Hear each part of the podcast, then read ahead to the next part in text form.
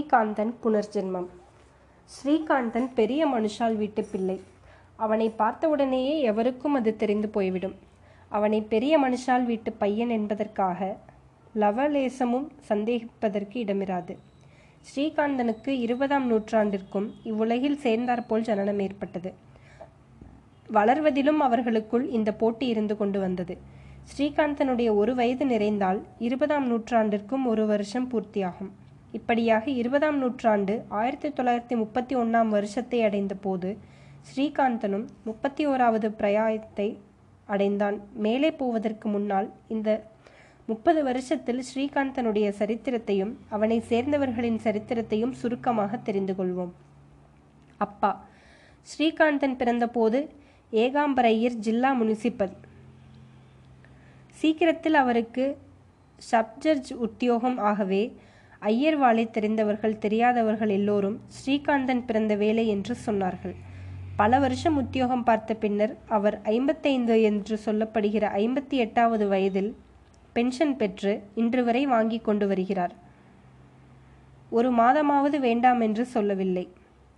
வைதிக காரியங்களை மிகவும் சிரத்தையாக பண்ணுகிறவர். அந்த ஊர் பஞ்சாமி கணப்பாடிகள் தம்முடைய பெண்ணின் கல்யாண செலவிற்கு ஐயர்வாளையே நம்பியிருக்கிறார்கள். கணப்பாடிகளின் விரோதிகள் ஐயர்வாளின் வருஷாப்கிதத்தை அவர் மேற்படி காரியத்திற்கு நம்பியிருப்பதாக சொல்லுவார்கள். அம்மா ஸ்ரீகாந்தனுடைய தாயாரை பார்த்தவர்கள் மகாலட்சுமிக்கு சகோதரி ஒருத்தி இருக்க முடியுமானால் அவள் இவள்தான். அவள் இவள் அவள்தான் என்று சொல்லாமல் இருக்க மாட்டார்கள். பெரிய குடும்பத்தில் பிறந்தவள் இந்த மதராசி இந்த மாதரசி. இவளுக்கு கூட பிறந்தவர்கள் பதினோரு பேரும் கூட பிறக்காதவர்கள் இன்னும் அநேகரும் உண்டு. புகுந்த குடும்பமும் இவளால் பெரிதாகியே இருந்தது. இந்த அம்மாளுக்கு கச்சேரிக்கு போகும் புருஷனும் நல்ல இடங்களில் வாழ்க்கைப்பட்ட நாலு குமாரிகளும் அவர்களை கண்ணையும் கண்ணாடியுமாக போல் பாதுகாக்கும் நாலு மாப்பிள்ளைகளும் திரளான பேரன் பேத்திகளும் மற்றும் பல சௌபாக்கியங்களும் இருந்தும் ஒரே ஒரு மனக்குறை மட்டும் இருந்தது.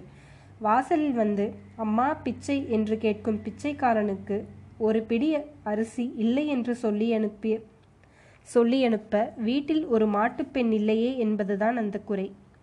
இத்தனைக்கும் காலாகாலத்தில் பிள்ளையாண்டானுக்கு கல்யாணம் பண்ணி வைத்ததில் குறைச்சல் உண்டோ? சகோதரிகள் ஸ்ரீகாந்தனுக்கு முன்னால் அவனுடைய பெற்றோருக்கு பிறந்த நாலு புதல்விகளும் ஸ்ரீகாந்தனுடைய மூத்த சகோதரிகளாகவும் ஏற்பட்டது ஒரு விசித்திரமே.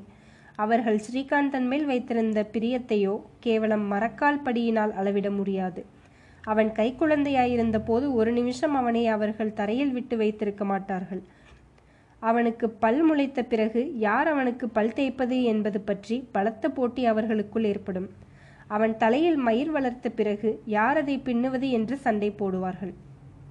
அவனுக்கு கல்யாணம் நடந்தபோது யார் அவனுடைய கண்களுக்கு மையிடுவது என்பதில் போட்டி ஏற்பட்டு கடைசியில் நாலு பேரும் மையிடவே அவனுடைய கண்கள் எப்போதும் மற்ற அவயங்களின் துன்பத்திற்காக அழுகிற கண்கள் தங்கள் சொந்தத்திற்காகவே அழவேண்டியதாயிற்று உண்மையில் அந்த நாலு நாள் கல்யாணத்தின் போது தான் பட்ட கஷ்டங்களை நினைத்து கொண்டால் ஸ்ரீகாந்தனுக்கு இப்போது கூட கதிகலங்கத்தான் செய்யும். ஸ்ரீகாந்தனுடைய மனைவியை பற்றி சொல்வதில் இன்னும் நான் காலந்தாழ்த்தினால் கதை மேலே ஓடாது.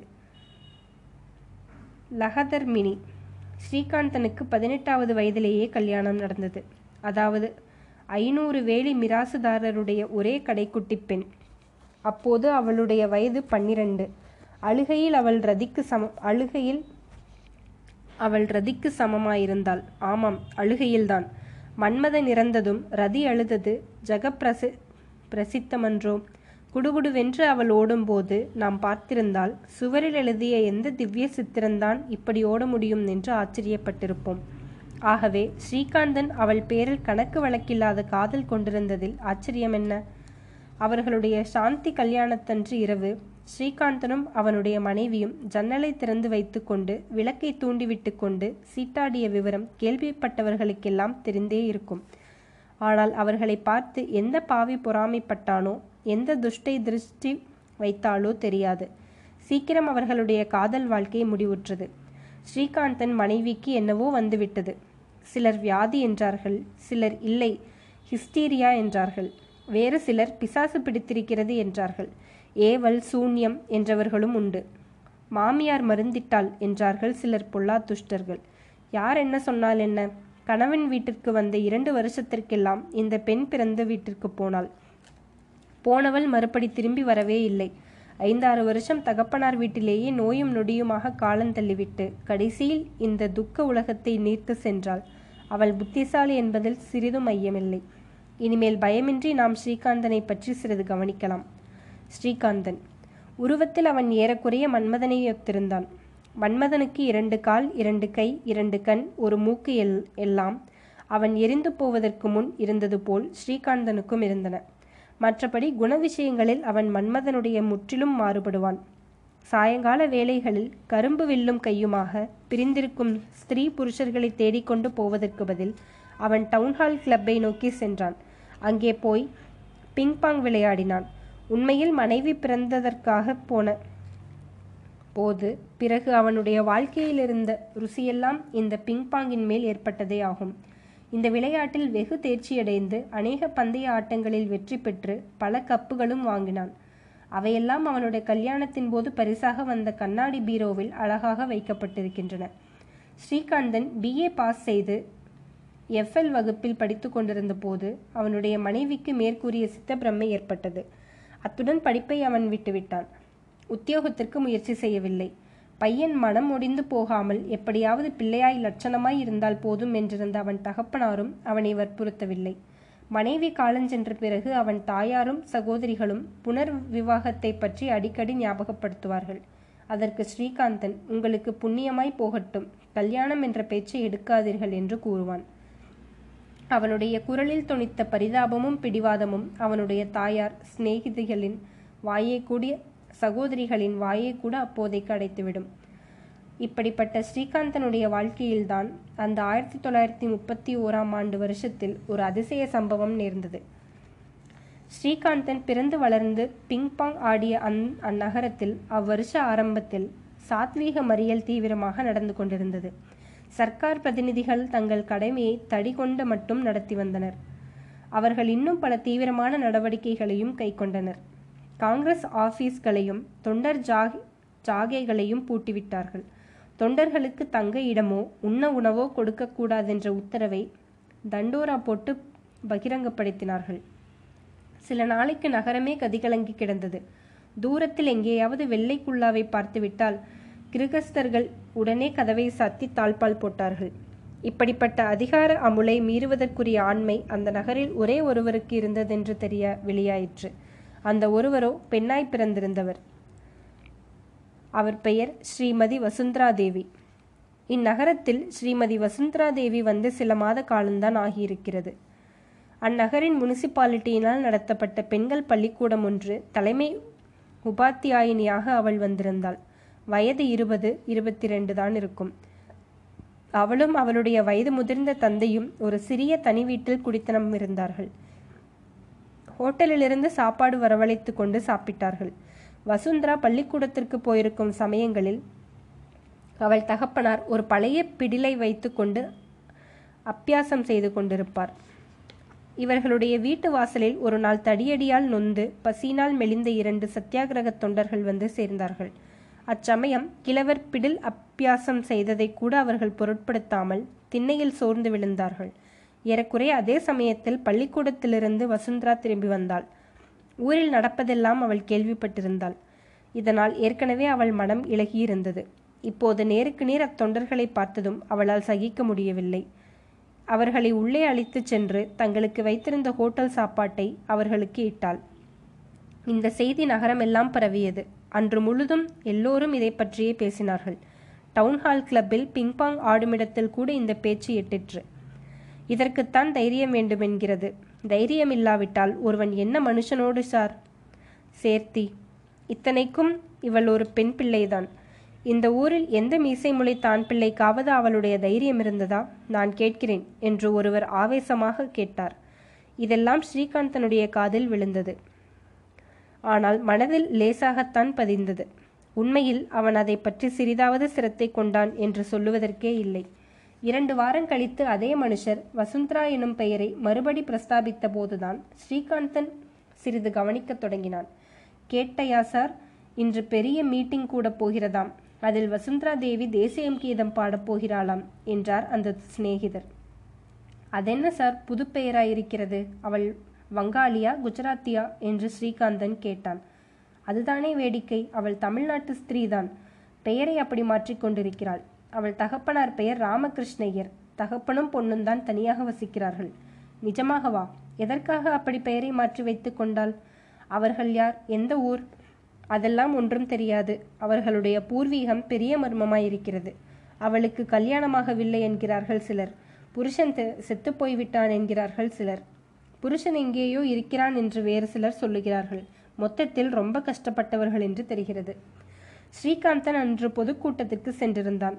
அந்த பொதுக்கூட்டம் காந்தி இர்வாவின் ராஜ உடு ராஜி உடன்படிக்கையை கொண்டாடுவதற்காக கூட்டம் பெற்றது. வசுந்தரா தொண்டர்களுக்கு அன்னமளித்த மறுநாளே மகாத்மா விடுதலை அடைந்து வைஸ்ராயின் மாளிகைக்கு பிரயாணமானார்.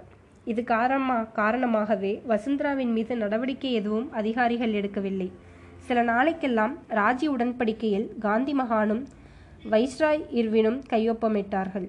இந்த சந்தோஷ செய்தியின் நிமித்தம் இந்த ஊரில் நடந்த கொண்டாட்டங்களில் ஸ்ரீமதி வசுந்தரா நடுநாயகமாக விளங்கினாள். அந்த பிரம்மாண்டமான ஜனசமுத்திரத்தின் மத்தியில் வசுந்தரா தேசிய கீதம் பாட ஆரம்பித்ததும் ஏதோ மந்திர சக்தியினால் சமுத்திரம் திடீரென்று ஆலை ஓய்ந்தது போல் நிசப்தம் ஏற்பட்டது. சென்ற இரண்டு மாத காலமாக யாரை பற்றி இடைவிடாமல் பேசியும் சிந்தித்தும் வந்தார்களோ?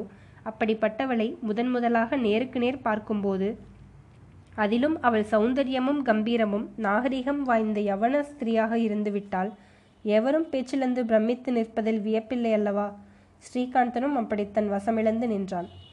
அன்று பொதுக்கூட்டத்தில் தேஸ் பேசிய பிரசங்கி ஒருவராவது ஸ்ரீமதி வசுந்தராவின் தேவியின் துணிவை குறிப்பிட்டு அதை உதாரணமாக எடுத்துக்காட்டாமல் முடிக்கவில்லை. மத்தியில் ஒரு உற்சாகமுள்ள இளைஞன் எழுந்து ஸ்ரீமதி வசுந்தரா தேவி நாலு வார்த்தையாவது பேச வேண்டுமென்று இங்கு அநேகருடைய கோரிக்கை என்று இடிமுழக்கம் போன்ற குரலில் கூவினான். உடனே அந்த பெரிய கூட்டத்தின் எல்லா புறங்களிலிருந்தும் காது செவிடுபடியாகும்படி கோட்டம் கோஷம் எழுந்தது.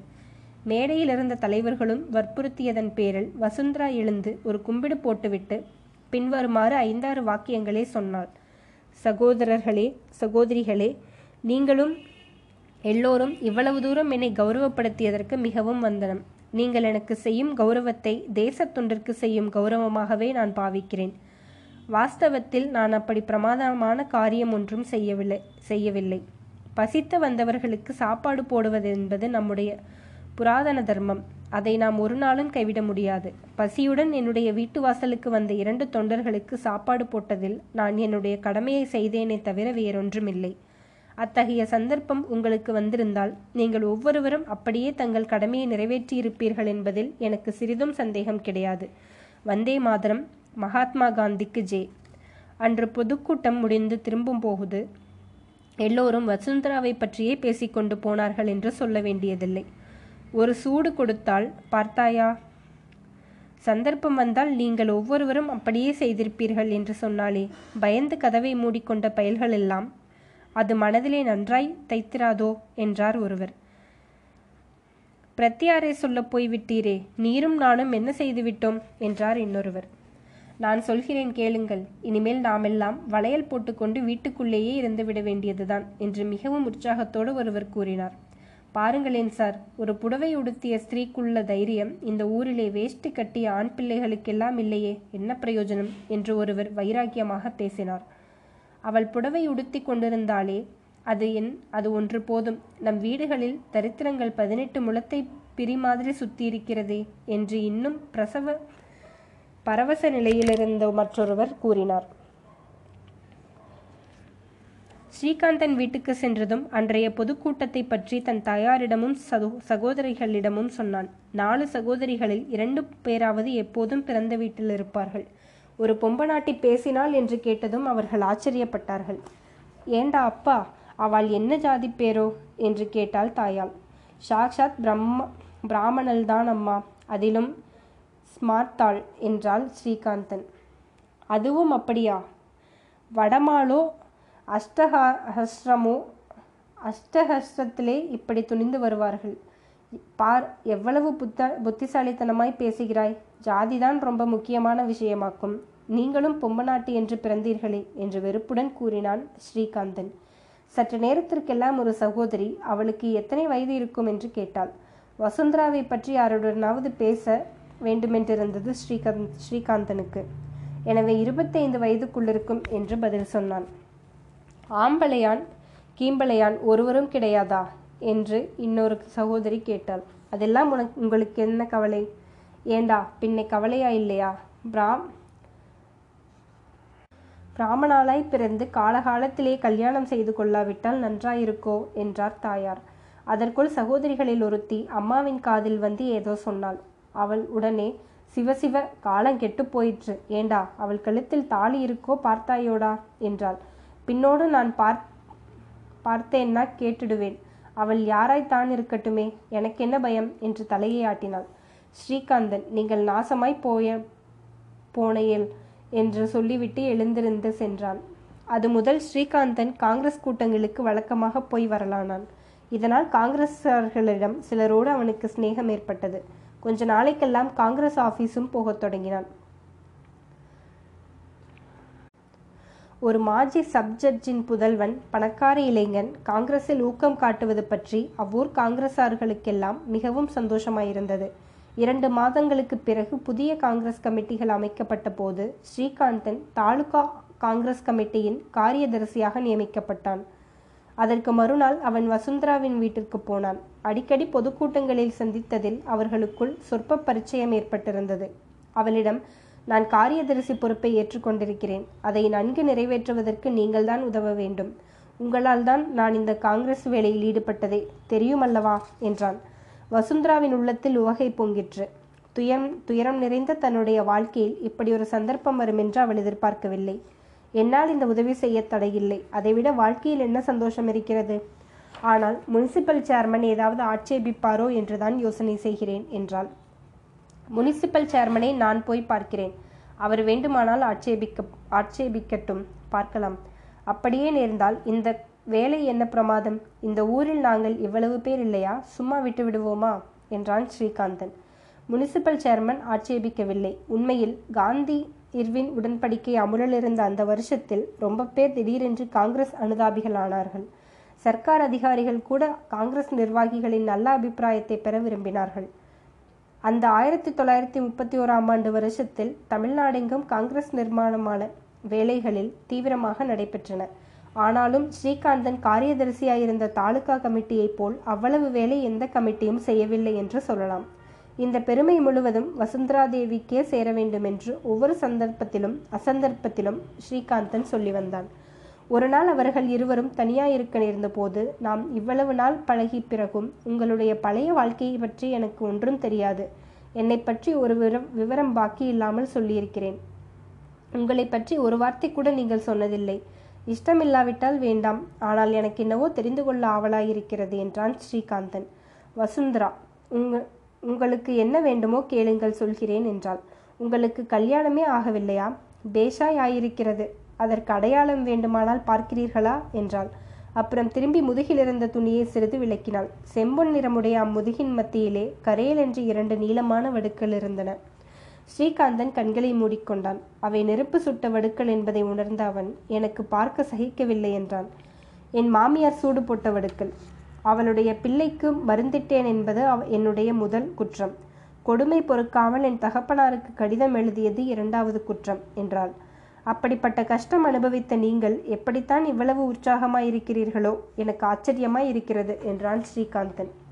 முதலில் சங்கீதம்தான் எனக்கு மனதா மன ஆறுதல் அளித்தது இந்த ஊருக்கு வந்த பிறகு உற்சாகத்திற்கு புதிதாக இரண்டு காரணங்கள் ஏற்பட்டன. ஒன்றுதான் தேசத்தொண்டு இன்றொன்று இன்னொன்று உங்களுக்கே தெரியும். இதற்கு ஸ்ரீகாந்தன் ஏதோ பதில் சொல்ல வாயெடுத்தான். ஆனால் தொண்டை அடைத்து கொண்டது. ஏதோ தெளிவில்லாத சப்தம்தான் வெளிவந்தது. கொஞ்ச நேரம் கழித்து உங்களை போன்றவர்களுடைய கதையை கேட்கும்போது தேச விடுதலை கூட அவ்வளவு முக்கியமில்லை. சமூகத்தில் உள்ள ஊழல்களை நீக்க பாடுபடுவதுதான் முக்கியம் என்று தோன்றுகிறது என்றான். இரண்டுக்கும் விரோதம் ஒன்றுமில்லையே. தேசத்தொண்டு சமூகத்தொண்டு இரண்டுமே சேர்ந்தாற்போல் செய்யலாமே என்றாள் வசுந்தரா.